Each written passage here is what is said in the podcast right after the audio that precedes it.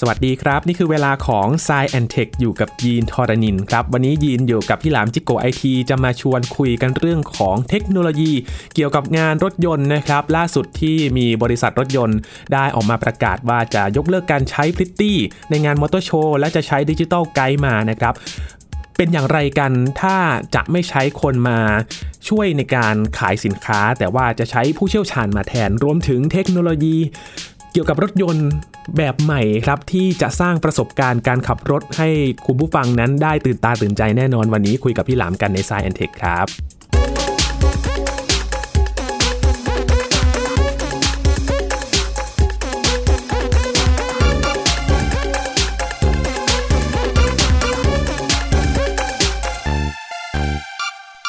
ข่าวนี้เป็นข่าวล่าสุดนะครับที่ทางบริษัท Mercedes-Benz ได้ประกาศออกมานะครับว่าจะยกเลิกการใช้พริตตี้ในงานแสดงรถยนต์ และจะแทนด้วยดิจิตอลไกด์นะครับนี่คือคำที่เขาใช้แทนเพื่อที่จะ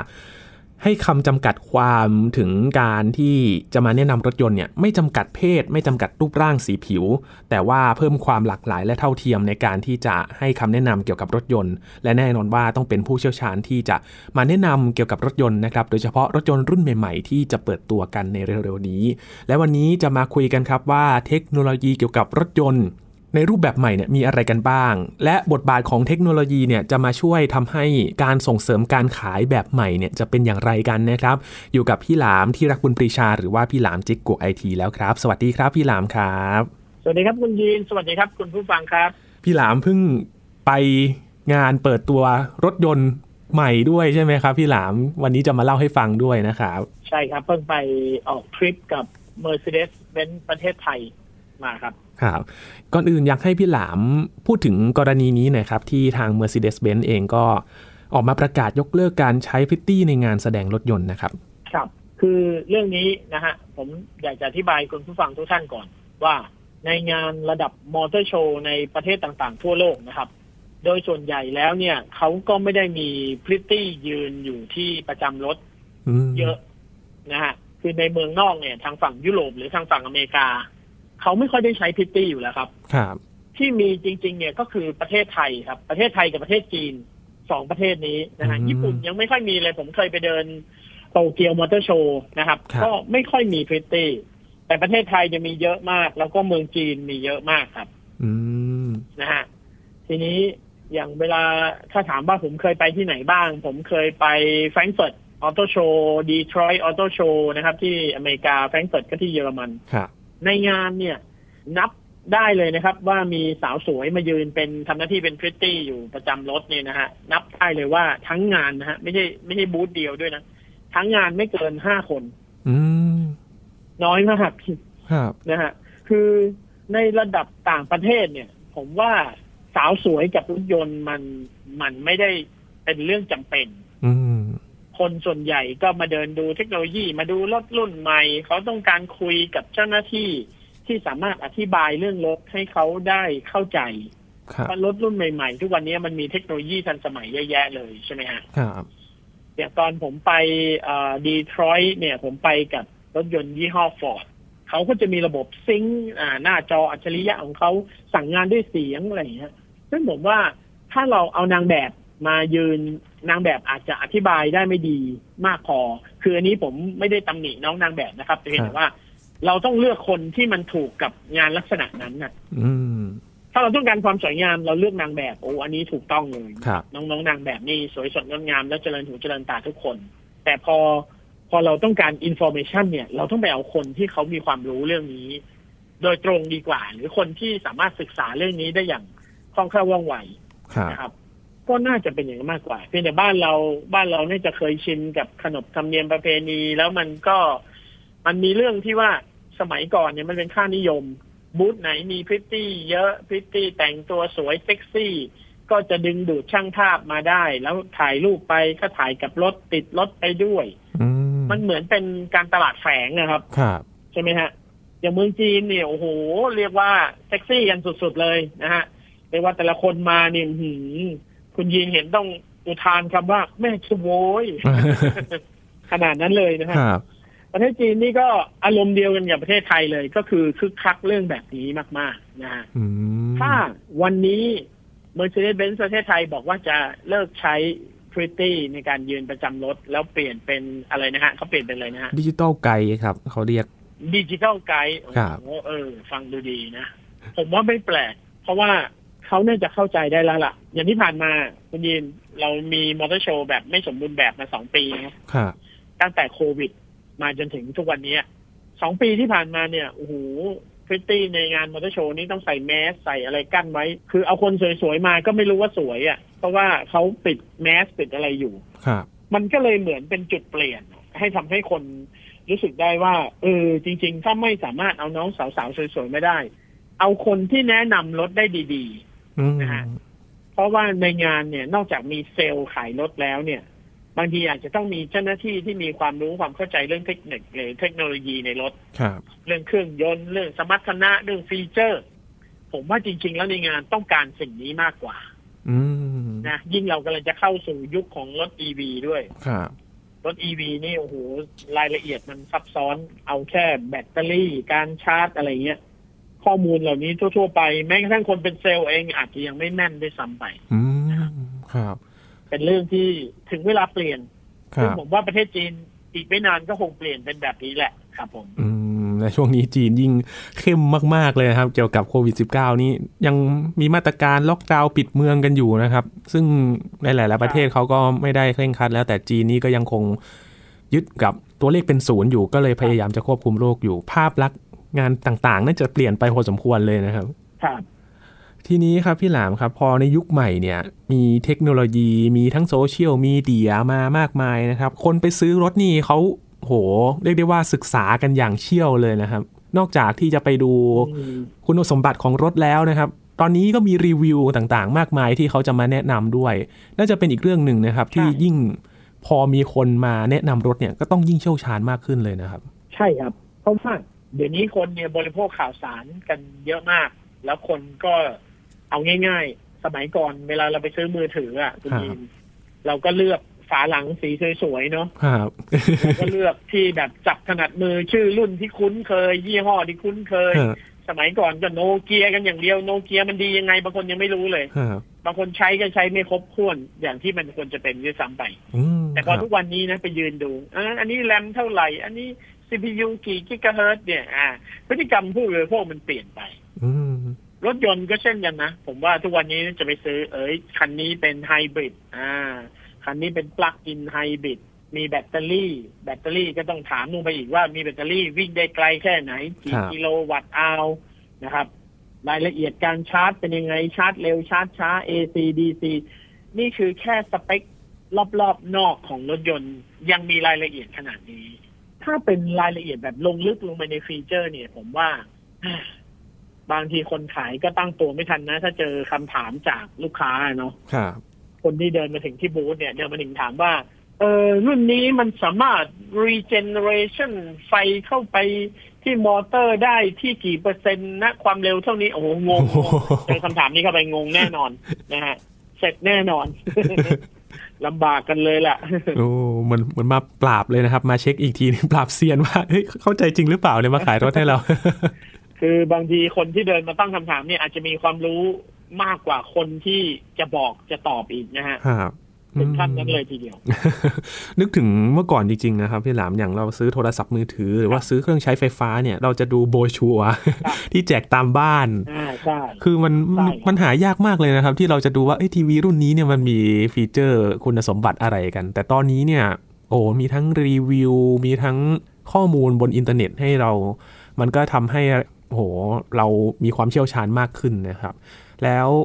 โดยเฉพาะอย่างตลาดพ วกอุปกรณ์อิเล็กทรอนิกส์เนี่ยถ้าพี่หลามมองจากอดีตจนถึงปัจจุบันเนี่ยครับมันมีความแตกต่างกันยังไงบ้างครับ ก็เดี๋ยวนี้นะฮะคือคนคนเนี่ยสนใจเรื่องของฟีเจอร์ กับเทคโนโลยีที่ใช้มากยิ่งขึ้นครับยิ่งรอบๆตัวเขาเนี่ยมีเทคโนโลยีใหม่แค่ไหน สิ่งที่เขาจะเลือกซื้อมันต้องพิถีพิถันมากขึ้นเนี่ยครับอย่างสมมติคุณยินนึกเอาง่ายๆคุณยินจะใช้สมาร์ทโฟน 5G เสร็จปุ๊บเนี่ย เน็ตที่บ้านคุณ คุณก็ต้องเร็วระดับเดียวกับ 5G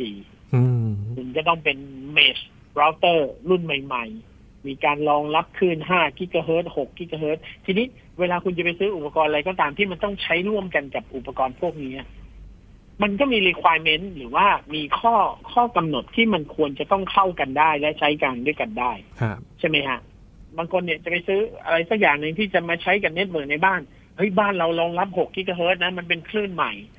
คลื่นใหม่เนี่ยยังไม่มีอุปกรณ์เยอะมากพอ เราต้องเช็คก่อนว่าไอ้อุปกรณ์ที่เราจะซื้อ มันรองรับตัวนี้หรือเปล่า ถ้ามันรองรับได้มันก็ได้ประโยชน์สูงสุด มันก็ได้ฟีเจอร์ มันก็ได้สิ่งที่ผู้ผลิตเขาโฆษณามา แล้วทำงานได้ดี ใช่ไหมฮะครับกลายเป็นว่ามันมัน force ให้คนเนี่ยพิถีพิถันแล้วก็ลงรายละเอียดมากยิ่งขึ้น เพราะไม่งั้นเขาก็ไม่คุ้มค่าเลย อุตส่าห์มี Mesh router เป็น Wi-Fi รุ่นใหม่ล่าสุดในบ้าน แต่ว่าไม่ได้ใช้ประโยชน์เรื่องนี้เลย อืม แล้วถ้ามองในฐานะผู้ขายเองล่ะครับ ตัวแทนขายอย่างถ้าเราจะไปตามงานต่างๆ ตอนนี้เนี่ย บทบาทของผู้ขายเองเนี่ย มีความสำคัญมากน้อยแค่ไหนครับ ในยุคที่โอ้โห ข้อมูลเรามีเยอะมากๆเลย ที่เราจะต้องรู้ ใช่ อย่างงานบัตเตอร์โชว์ในประเทศไทยนะครับ จะแตกต่างจากของทางฝั่งยุโรปกับของฝั่งอเมริกาครับของฝั่งยุโรปกับอเมริกาเนี่ยเขาไม่ขายรถเขาโชว์รถอย่างเดียวอืม เขาก็ไม่ต้องมีเซลล์ แต่เขาจะต้องมีเจ้าหน้าที่ที่เป็นเป็นเหมือน Product Manager อ่าใช่ไหมฮะที่คอยยืนให้ Information เกี่ยวกับรถคันนั้น ก็จะมีคนมาถามว่า รุ่นนี้มันรองรับระบบนี้ไหม Apple CarPlay Android Auto จะ sync ยังไงโทรศัพท์ wireless บลูทูธเวอร์ชันไหนอะไรอย่างเงี้ยครับ Product Manager เนี่ยจะไม่ใช่เซลล์ที่ขายรถ เพราะฉะนั้นเขาจะเรียนรู้และข้อรู้ข้อมูลของ Product มากกว่าอืมพอมาเป็นเมืองไทยเนี่ย เมืองไทยส่วนใหญ่จะฝากความหวังไว้กับพนักงานขายครับ หรือว่าเซลล์ที่ขายรถ ซึ่งผมว่ามันจะเป็นภาระหนักเกินไปนะสำหรับเซลล์ขายรถอะ ที่เขาจะต้องมารู้เรื่องเทคนิคพวกนี้ด้วยครับคือจริง ๆ แล้วความจำเป็นเนี่ยเขาไม่ต้องรู้ไงเพราะว่าเขาอยู่ในส่วนของการขาย แต่การขายเนี่ย เนื่องจากการตัดสินใจมันมี detail พวกนี้มาเกี่ยวข้องด้วยเพราะลูกค้าบอกว่าเนี่ย ผมอยากได้รถปลั๊กอินไฮบริดที่มันเสียบ DC ได้ ผมอยากจะชาร์จเร็วๆอะไรเงี้ย แล้วถ้าเกิดคนขายพูดไม่ได้แล้วการขายมันก็ไม่เกิดขึ้นนะเด็กถูกไหมฮะครับมันเลยเป็นภาระตกหนักกับคนที่เป็นเซลล์ในในประเทศไทย หรือแม้กระทั่งจีน ถ้าจีนจัดมอเตอร์โชว์ก็ต้องมีลักษณะแบบนี้ถ้าคนที่ทำดูแลหน้าที่นี้ก็ต้องเป็นเซลล์เหมือนกัน เพราะฉะนั้นถูกแล้วครับที่เขาตัดสินใจทำดิจิทัลไกด์ขึ้นมา เพราะว่าผลักภาระเลยนะครับ ดึงเอาภาระที่ยุ่งยากทั้งหมดเนี่ยออกจากเซลล์ ส่งดิจิทัลไกด์ไปคุยกับ ลูกค้าก่อนที่มาเดินถามคำถาม หรืออยากรู้เรื่องราวอะไร คุยกันให้เสร็จเอาให้ตรงสเปค เสร็จเรียบร้อยอ่าพี่ลงใบจองเลยนะครับ แล้วค่อยเรียกเซลล์เข้ามา เซลล์มีหน้าที่ถือใบจองครับ แล้วก็ไปรับชำระเงินกันอืมแค่นั้นพอครับอ่าแยกหน้าที่กันไม่งั้นมันโหลดอยู่ที่คนคนเดียว มันทำให้เขาลำบากครับนะฮะแบ่งหน้าที่ชัดเจนเลยใช่ครับพอมี digital guide ขึ้นมา แน่นอนว่าโหข้อมูลที่ให้นี่ต้อง ต้องเป็นข้อมูลที่จะชักจูง แล้วก็ให้ความรู้ใหม่ ๆ เกี่ยวกับคนที่จะซื้อรถด้วยนะครับ เพราะว่าปัจจุบันนี้เทคโนโลยีเกี่ยวกับยานยนต์ใหม่ๆเนี่ยไม่ใช่แค่แบบเราพูดถึงรถยนต์ใช้น้ำมันรถยนต์ไฟฟ้าแล้วนะครับพี่หลามในตัวรถเองเนี่ยยังใหม่ใช่ใหม่มากๆเลยใช่ไหมครับพี่หลามพี่หลามไปสัมผัสมาเป็นยังไงบ้างครับใช่โอ้โหผมนี่ไปทริปของ Mercedes ประเทศไทยมา ได้มีโอกาสขับรถสองรุ่นใหม่นะครับ ที่เป็นรถกึ่งไฟฟ้ากับรถไฟฟ้าร้อยเปอร์เซ็นต์นั่นก็คือ S580e ตัวนี้เป็นตั้ง in hybrid ระดับ S class นะครับ ครับตัวนี้ก็ถือว่าโอ้โหโดดเด่นมากกับอีกตัวหนึ่งก็คือตัวที่กำลังจะออกมาปลายปีนี้ นั่นก็คือรถไฟฟ้าล้วน นั่นก็คือ Mercedes EQS 450 plus ทั้งสองตัวนี้เนี่ยเต็มไปด้วยเทคโนโลยีแล้วเต็มไปด้วยฟีเจอร์ใหม่ ๆ ผมนี่อยู่ในวงการรถนะฮะ แต่ว่าอาจจะมีประสบการณ์ในการทดสอบรถหรือได้จับรถน้อยหน่อย อาจจะไม่ได้จับรถทุกรุ่น พอมาเจอสองคันนี้ก็ตื่นตาตื่นใจพอสมควรเลยครับ ครับ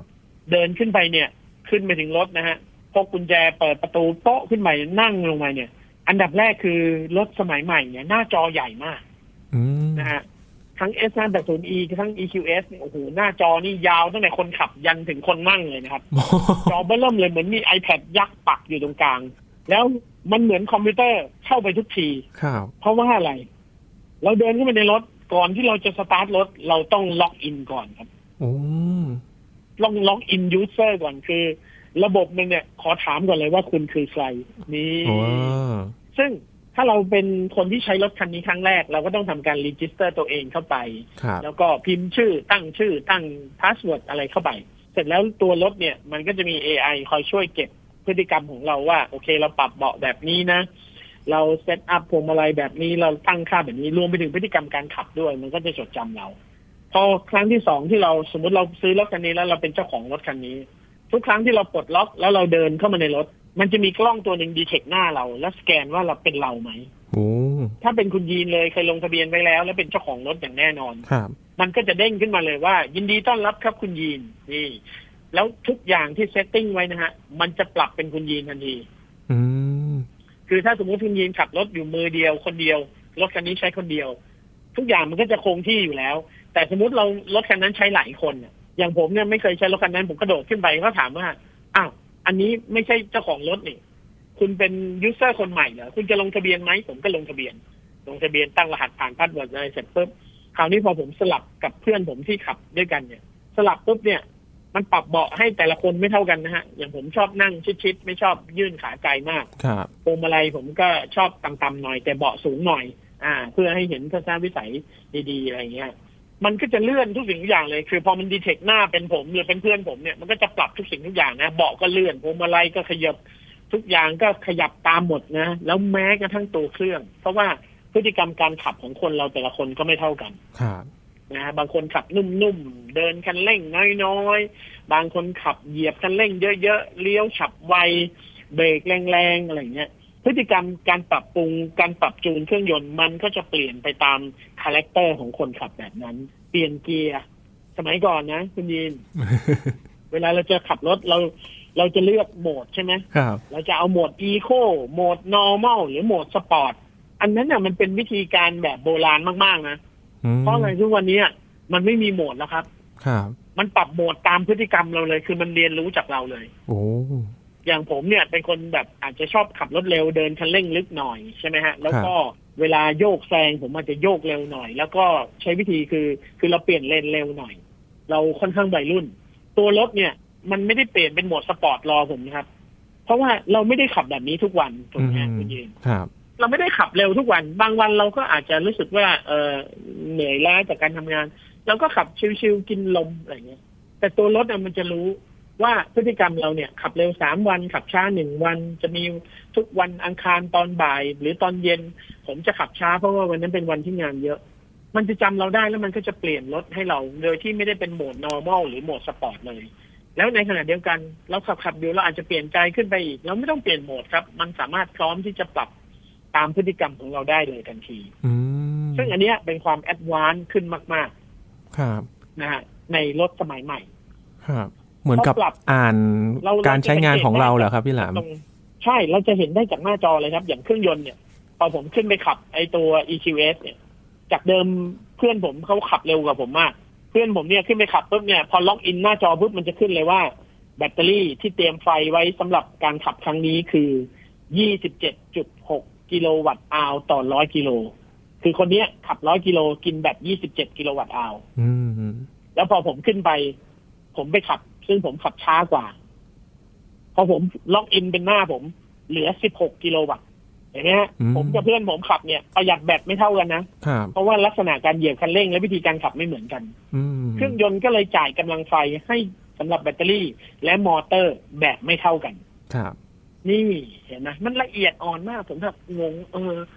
อย่างเงี้ยรถมันรู้ได้ยังไง อะ มันแค่ detect หน้าเราแล้วมันก็ แล้วมันก็จำได้เลยนะว่าว่าเราเคยขับแบบนี้อะ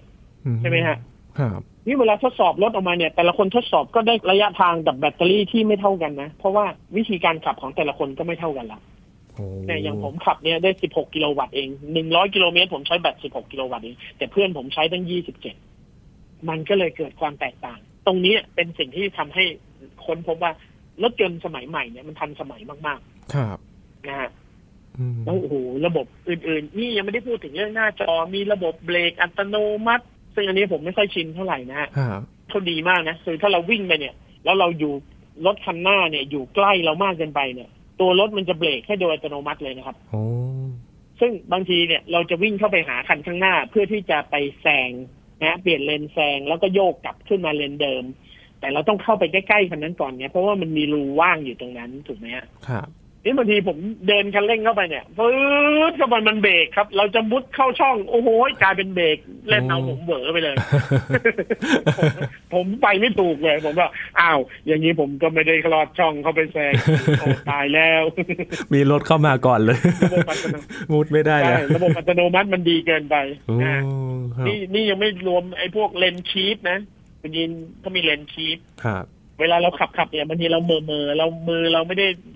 ประคองพวงมาลัยไว้แน่นๆเนี่ยขับรถออกนอกเลนเนี่ย มันดึงพวงมาลัยกลับให้เราขับกลับเข้าไปอยู่ในเลนเลยนะฮะอืมอ๋อบางทีเราตกใจเองอะเลี้ยวๆขับขับอยู่หัวรถเบ้ไปหน่อยนึงเราอาจจะมองข้างซ้ายข้างขวาแล้วเบอไปนิดนึงเนี่ยหัวรถเบ้ไปมันดึงฟึ๊กกลับไปเลยผมแบบโอ้โหโอ้ไอ้เลนคีฟนี่ผมปิดเป็นอันดับแรกเลย เพราะว่ามันทำให้เราตกใจทุกครั้ง มันโยกไปพรึบเลยเหรอครับพี่หลาน มันโยกเลยครับมันดึงเราไปเลยอะเราโอ้เรางงเลยอะนะฮะโอ้แล้วหลังๆพอขับไปสักพักเนี่ยผมก็รู้สึกว่าไอ้ตัว adaptive brake เนี่ยเดี๋ยวผมก็จะปิดเหมือนกันไม่ไหวฮะอ๋อสามารถอย่ามาเบรปิกดให้ผมได้เลยนะขอให้ผมเบรกเองเถอะโอ้ครับคือระบบนะฮะเหล่านี้เราก็สามารถปิดได้ถ้าเราไม่ได้ใช้งานใช่ไหมครับ ปิดได้ครับ ปิดได้อืมครับแล้วพอปิดแล้วมันก็จะจำได้เลย เพราะว่ารถพวกนี้เนี่ย ทุกครั้งเนี่ย ถ้า user ที่เป็นมือใหม่ ขึ้นรถมาเนี่ย ถ้าคุณยังไม่เคยขับรถคันนี้มาก่อน เขาจะเปิดระบบอัตโนมัติทั้งหมดที่เขามีให้หมดเลย เขาจะออนหมดเลยมแต่พอสมมุติเป็นผมผมเคยสั่งปิดระบบ adaptive brake ไว้อะไรเงี้ย พอผมขึ้นมาล็อกอินเนี่ยเขาจะไปปิด adaptive brake ให้เลย เพราะว่าเขาจะจำได้ว่าเราเคยเคยปิดเอาไว้ แล้วเราไม่ชอบโหมดนั้นอืมนี่เห็นไหมฮะรถหนึ่งคันเนี่ย แต่ละคนขับไม่เหมือนกันนะฮะออกมาไม่เหมือนกันก็ แปลกดีครับนึกถึงตอนรถยนต์คันหนึ่งที่เราใช้กันหลาย ๆ คนนะครับพี่หลามบ้านหนึ่งใช้กันหลาย ๆ คนแล้วปัญหาหนึ่งก็คือ การปรับเบาะครับขาไม่เท่ากัน โอ้ยสมัยก่อนน่ะคุณยินแค่เราไปร้านล้างรถอะครับแล้วพนักงานร้านล้างรถขึ้นมาเลื่อนรถเราเข้าออกจากช่องล้างอะโอ้แค่เขาไปปรับเบาะตรงนั้นเราก็โกรธแล้วอะถูกไหมฮะขึ้นมาพอล้างรถเสร็จจ่ายเงินเสร็จเรียบร้อยกระโดดขึ้นมา อุ้ย เข้าเบาะไม่ได้เบาะตั้งไว้แคบเกินหรือว่าไกลเกินอะไรเงี้ยครับเราขึ้นมานั่งเราก็งงงุนหงิดละนะสมัยก่อนรถรุ่นแบบ luxury หน่อยเขาก็เลยมี memory นะครับเบาะมี memory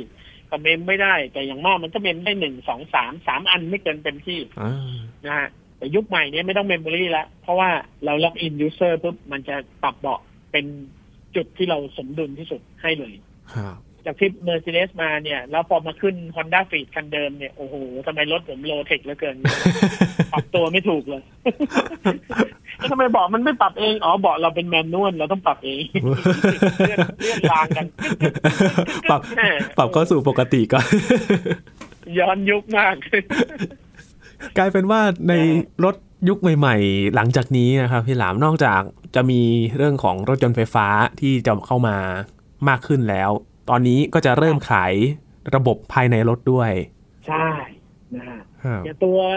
S580e plug-in hybrid ตัวนี้ผมชอบนะครับผมรู้สึกว่าคนไทยเนี่ย ถ้าใครที่ยังไม่พร้อม คุณอาจจะลังเลใจว่าคุณจะใช้รถไฟฟ้าร้อยเปอร์เซ็นได้หรือไม่อย่าง EV เนี่ย คุณซื้อ plug-in hybrid สิอืม plug-in hybrid เนี่ย มันก็ประหยัดพลังงานได้ดีมากเลยนะอย่างตัว S580e เนี่ยเขามีแบต 28.6 กิโลวัตต์อาว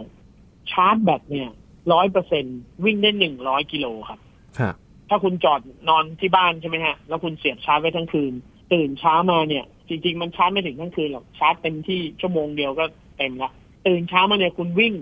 คุณมีแบตเตอรี่วิ่งได้หนึ่งร้อยกิโลนั่นหมายความว่าอะไร ถ้าคุณบริหารจัดการดีๆ คุณอยู่ในกรุงเทพคุณวิ่งไปทำงาน จอดที่ทำงานไม่ต้องชาร์จแบตก็ได้เพ ราะว่ามันวิ่งได้ตั้งร้อยกิโล แล้วคุณสามารถวิ่งกลับมาบ้านได้ด้วย ถ้าไปกลับบ้านที่ทำงานคุณในหนึ่งวัน คุณใช้ระยะทางไม่เกินหนึ่งร้อยกิโลเมตร คุณไม่ได้ใช้น้ำมันเลย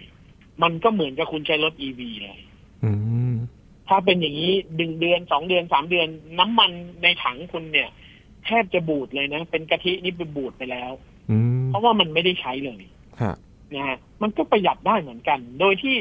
สุดท้ายเสาร์อาทิตย์เราอยากจะเดินทางไปต่างจังหวัดเออ ถ้าเป็นรถอีวีนะต้องนั่งทำกันบ้านก่อน ฉันจะชาร์จตรงไหนล่ะ สถานีชาร์จตรงนั้น แล้วสถานีชาร์จในบ้านเรานะ เห็นในแผนที่อย่าไปคิดว่ามันจะชาร์จได้นะครับ ต้องโทรไปถามคนแถวนั้นก่อนอยู่ในปั๊มต้องโทรไปถามปั๊มก่อนแท่นชาร์จใช้ได้ไหมคะ มันต้องโทรไปถามก่อนนะเพราะไม่งั้นคุณไปคุณยืนไปถึงตรงแท่งชาร์จตรงนั้นแล้วขึ้นป้ายว่าไม่พร้อมบริการ โอ้โห ไปไม่เป็นเลยนะคราวนี้ถ้าแบตจะหมดทำไงอะครับแต่ถ้าแต่ถ้าคุณยินกับปลั๊กอินไฮบริดที่ชาร์จไม่มีคุณยินก็ใช้น้ำมันครับแล้วตัว S 5 8 0 E เนี่ย พอวิ่งครบ100กิโลใช่ไหมครับ พอแบตมันเหลือต่ำกว่า5%มันก็จะผลักไป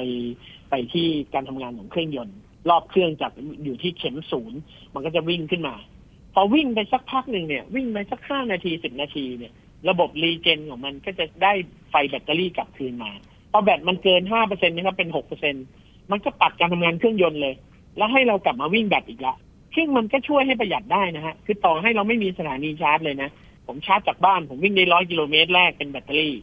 แล้วสมมติผมจะวิ่งไปเชียงใหม่ที่เหลืออีกหกร้อยกิโลเมตรเนี่ย ผมไม่ได้ใช้น้ำมันตลอดทางนะผมจะสลับมาใช้แบตเตอรี่เป็นครั้งคราวเป็นครั้งคราวซึ่งมันก็จะช่วยประหยัดน้ำมันได้อยู่ดี อืมอันนี้อะ ผมชอบมากนะครับว่าระบบมันดีมากอืมนะครับ แล้วอีกอย่างหนึงก็คือ S580e เป็น plug-in hybrid คันแรกในท้องตลาด ที่สามารถชาร์จ DC หรือ fast charge ได้อืมเราวิ่งไปเจอช่อง fast charge แบบรถ EV เนี่ย เราสามารถเอา S580 เสียบเข้าไปครับสมมติเราอาจจะเหลือแบตอยู่สักสามสิบสี่สิบเปอร์เซ็นชาร์จจากสี่สิบเปอร์เซ็นไปร้อยเนี่ย ใช้เวลาน้อยมากคุณยืนสิบนาทีเต็มแล้วครับ โอ้ มันสะดวกไหมฮะ สมมติคุณยินวิ่งเข้าปั๊มปุ๊บเติมน้ำมันเต็มถัง หันไปมองเจอแท่นชาร์จ คุณยินพุ่งเข้าไปในแท่นชาร์จ เสียบ fast charge นะมันรับได้สูงสุด 60 กิโลวัตต์ ซึ่งส่วนใหญ่ fast charge ในบ้านเราจะรองรับอยู่ที่ 100 กิโลวัตต์ครับจิ้มเข้าไปในรถเนี่ย แบตเนี่ย ต่อให้เป็นศูนย์เลย ผมว่าก็ไม่เกิน 20 นาที แต่ถ้ามีแบตอยู่บ้างสัก 40 30เปอร์เซ็นคุณชาร์จแค่ 10 นาทีนะแล้วคุณไปต่อได้อีก 100 กิโลเลยอืมมันดีมากเลยนะครับ ดีมากเลย แล้วมันใช้เวลาน้อยไงครับถ้าเป็น EV คุยกันเนี่ยชาร์จเนี่ยต้องมีอย่างต่ำๆ40นาทีหรือชั่วโมงหนึ่งเป็นอย่างน้อยใช่ไหมครับครับใช่แล้ว EV ส่วนใหญ่ก็อาจจะชาร์จชั่วโมงหนึ่งยังได้แค่80เปอร์เซ็นต์ยังไม่ได้ไม่เต็มด้วยซ้ำแต่ตัวนี้10นาทีเต็มละเพราะว่ามันมีฟ้าชาร์จ ซึ่งผมว่ามันมันเหมาะและมันตอบโจทย์กับการใช้งานปัจจุบันมากครับมีปัญหาอยู่เรื่องเดียวครับ S580e เนี่ยราคา7ล้านหนึ่งครับ ผมซื้อไม่ไหว โอ้โห บ้านหนึ่งหลังยังไม่ถึงเลย บ้านผมยังราคาถูกกว่าเหมือนบ้านเคลื่อนที่นะฮะรถคันนี้ แต่ดีจริงๆนะขับสนุกมากเลยเออแล้วเป็นรถคันใหญ่อะเป็น S Class นะฮะ แต่ว่าอืมกำลังเยอะมากเนื่องจากมีทั้งเครื่องยนต์ 3,000 ซีซีเทอร์โบฮะแล้วก็มีมอเตอร์อีก 150 แรงม้า บวกกันทั้งหมดเนี่ย แรงบิดเนี่ย 710 นิวตันเมตรนะครับ 700นิวตันเมตร มี510แรงม้า ครับ มันเป็นรถคันใหญ่ที่สามารถวิ่งได้เร็วฉิวแบบรถสปอร์ตเลยอะอืมขับช้าๆก็นิ่มครับขับเร็วๆแบบรีบ อยากจะซิ่งก็ซิ่งได้ อ่าแล้วโอ้โหแล้วขับสนุกมากครับ คือแบบตอนเร็วๆนี่รถมันเบา มันไม่เหมือนรถคันใหญ่ๆเทอะทะเลย ครับ มันให้ความรู้สึกดีมาก ผมชอบมากอืมครับ เฮ้ยเดี๋ยวไม่มีตังค์ซื้อโอ้โห ดีทุกอย่างเลยไม่มีตังค์ด้วยความที่เป็นระดับคลาสสูงๆด้วยนะครับ มันก็เลยใช่ราคาก็เลยต้องสูงตาม แต่ว่าถ้าลักษณะอย่างที่เราเคยคุยกันเรื่องของรถยนต์ไฟฟ้านะครับพี่หลำ plug-in hybrid เนี่ยน่าจะตอบโจทย์ในช่วงที่อ่าสถานีชาร์จไฟฟ้ายังมีไม่มากพอนะครับ มันก็น่าจะตอบโจทย์ใช่กับการใช้งานอย่างในประเทศไทยปัจจุบันใช่อย่างบางยี่ห้อนะฮะหลังๆนี่เขาก็จะเริ่มใส่แบตเข้ามาเยอะครับ นะฮะอย่างอย่างฮาวาลเอสติกตัวใหม่ที่เป็น plug-in hybrid ชาร์จเต็มร้อยเปอร์เซ็นวิ่งได้สองร้อยกิโลโอ้โหอืมอันนี้ยืดหยุ่นมากนะครับยืดหยุ่นมาก น่าใช้มาก แล้วก็ราคาก็ได้อยู่ประมาณล้านต้นๆนะครับอืมผมว่าอันเนี้ยเหมาะสมน่าลงทุนครับคือคนที่ยังไม่มั่นใจใน EV คิดว่าคุณยังต้องไปต่างจังหวัด แล้วคุณก็ไม่อยากจะไปลุ้นว่าจะต้องมีที่ชาร์จไหม แนะนำให้ซื้อ plug-in hybrid ครับอืมนะฮะมันช่วยคุณประหยัดได้ แล้วมัน มีทั้งเครื่องยนต์มีทั้งมอเตอร์ มันทำงานสองอย่างพร้อมกันเนี่ย มันได้ประสิทธิภาพด้วยในตัว อืม ซึ่งผมว่ามันดีมากครับอืม นี่ก็เป็นตลาดรถยนต์ในปัจจุบันนะครับ ตอนนี้มีอะไรคืบหน้ากันบ้าง พี่หลามครับแล้วในอนาคตข้างหน้าครับ หลังจากที่เราเห็นรูปแบบใหม่ของการขายรถยนต์รวมถึงเทคโนโลยีใหม่ๆ เนี่ย มันจะทำให้เราได้มีโอกาสได้เลือกสรรยังไงกันบ้างครับๆโอ้โห คือผมจะบอกทุกท่านเลยนะครับ ว่าตั้งแต่ปีหน้าเป็นต้นไปเนี่ยคืออย่างตอนนี้โครงการส่งเสริมยานยนต์ไฟฟ้าออกมาแล้วใช่ไหมฮะครับล่าสุดเขาก็ไปส่งเสริมภาคเอกชนให้ติดตั้งแท่นชาร์จมากยิ่งขึ้น โดยบริษัทที่ทำแท่นชาร์จเนี่ยจะได้รับการยกเว้นภาษีอืมในขณะเดียวกันผู้ผลิตรถยนต์หลาย ๆ ประเทศนะครับ อย่างทางฝั่งค่าย Mercedes เนี่ยตั้งโรงงานผลิตแบตเตอรี่ในประเทศไทยเลยนะครับ ครับอืมอ่าแล้ว อย่างเจ้าแห่งโลกไอทีอย่างฟ็อกคอนเขาก็ไปร่วมกันกับทางปตทใช่ไหมฮะทำบริษัทตัวหนึ่งที่มาผลิตเป็นแพลตฟอร์มเบส EV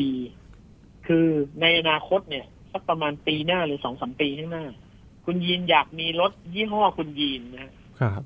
คุณยินสามารถไปสั่งเขาทำได้เลยเขา OEM ให้ได้เลยอะ โอ้ เขาจะมีโครงตัวถังที่เป็นรถ EV แล้วมีแบตเตอรี่อยู่ข้างในนั้นมีระบบมอเตอร์เสร็จสับคุณยินไปถึงคุณยินไปออกแบบเปลือกภายนอกหรือว่าจะเป็นรูปทรงอะไร ครับ ใส่ชิ้นส่วนภายนอกให้มันเป็นรูปทรง แล้วคุณยินสามารถสั่งทำรถ EV เป็นยี่ห้อคุณยินได้เลยอืมผมก็เลยรู้สึกว่าอีกหน่อยเนี่ย เราไม่ได้ไปเลือกซื้อรถหรอกครับ เราอาจจะไปคัสตอมรถที่แบบที่เราชอบมาก ๆ ในราคาที่เราต้องการ เราอาจจะสั่งทำรถได้มันเหมือน มันเหมือนเราสามารถสั่งตัดเสื้อได้ สั่งตัดเสื้อผ้าใส่สูทใส่อะไรอย่างนี้ได้ครับ มันจะดีมันจะหลากหลายแล้วมันก็จะตรงกับความต้องการเรามากขึ้นใช่ไหมฮะอืมบางคนเนี่ยจะบอกว่า โอ้เราเราไม่ได้ไปวิ่งไปไหนไกลเอาแบตเตอรี่น้อยๆก็พอแต่ขอลดราคาถูกๆแล้วต้องไปคัดต้อมเอาเลยไปสั่งทำเอาเลยใช่ไหมฮะผมว่าเรื่องแบบเนี้ย อีกสองสามปีข้างหน้าได้เห็นกันละครับเพราะว่าตอนนี้ทุกอย่างมันเดินหน้าเร็วมาก อืมครับนะครับ ขนาดรถยนต์ไฟฟ้าก็ยังมีบริษัทใหม่ๆ ที่จะเริ่มตีตลาดมาด้วยนะครับ มาแข่งกับเหมือนมาแข่งกับรถยนต์เจ้าเดิมๆที่มีอยู่ก็โอ้โหเสียวสันหลังเหมือนกัน ยี่ห้อก็เยอะแยะเต็มไปหมดเลยไม่รู้มียี่ห้ออะไรบ้างแล้วเดี๋ยวอีกหน่อยก็มียี่ห้อเราเองก็มี คนคนผู้ฟังบอกว่าเอ๊ะเริ่มเริ่มคิดแล้ว ไปเปิดโรงงานดีไหมเออไม่ต้องเปิดโรงงาน ครับคือคุณไปสั่งเขาทำ OEM ไงครับครับ แล้วไม่ต้องมีโรงงานเป็นของตัวเองไงอ่าสั่งทำเลยไปสั่งเขาผลิตให้เลย แล้วก็แปะยี่ห้อแล้วแล้วก็ออกไปขายอย่างเดียว คุณทำโชว์รูมอย่างเดียวไม่ต้องมีโรงงานครับอืมโอ้โหหลังจากนี้นี่การแข่งขันน่าจะดุเดือดมากเลยนะครับ พี่ละใช่ใช่รอดูรอกันคซื้รับอรอซื้อรถ EV ยี่ห้อพี่หลานนะครับ รอเลยครับ นี่แหละครับ เรื่องของรถยนต์นะครับ จากรูปแบบ ใหม่กับการที่จะมีดิจิตอลไกด์มานะครับ แล้วก็เพิ่มประสบการณ์ การใช้งานรวมถึงเทคโนโลยีใหม่ ๆ ที่เราจะได้สัมผัสกันในอนาคต แน่นอนว่าอันนี้คือจุดเริ่มต้นเท่านั้นนะครับและจะมีบริษัทอื่นๆเนี่ยหันมาทำกัน เราก็จะได้ประสบการณ์การขับรถรูปแบบใหม่ด้วยนะครับ รอดูกันครับว่าจะเป็นยังไงสำหรับใครที่ชอบใช้รถหรือว่าจะตัดสินใจซื้อรถในเร็วๆนี้นะครับ วันนี้ขอบคุณพี่หลามมากๆนะครับ ขอบคุณครับ สวัสดีครับ ครับ นี่คือ Science Take ครับ คุณผู้ฟังติดตามรายการกันได้ที่ www.thaipbspodcast.com นะครับ รวมถึงพอดแคสต์ช่องทางต่างๆ ที่คุณกำลังรับฟังเราอยู่ครับ อัปเดตเรื่องวิทยาศาสตร์เทคโนโลยี และนวัตกรรมกับเราได้ที่นี่ ทุกที่ทุกเวลากับไทย PBS Podcast นะครับ ช่วงนี้ยีนทรานินเทพวงศ์พร้อมกับพี่หลามจิโกไอทีลาไปก่อนนะครับ สวัสดีครับ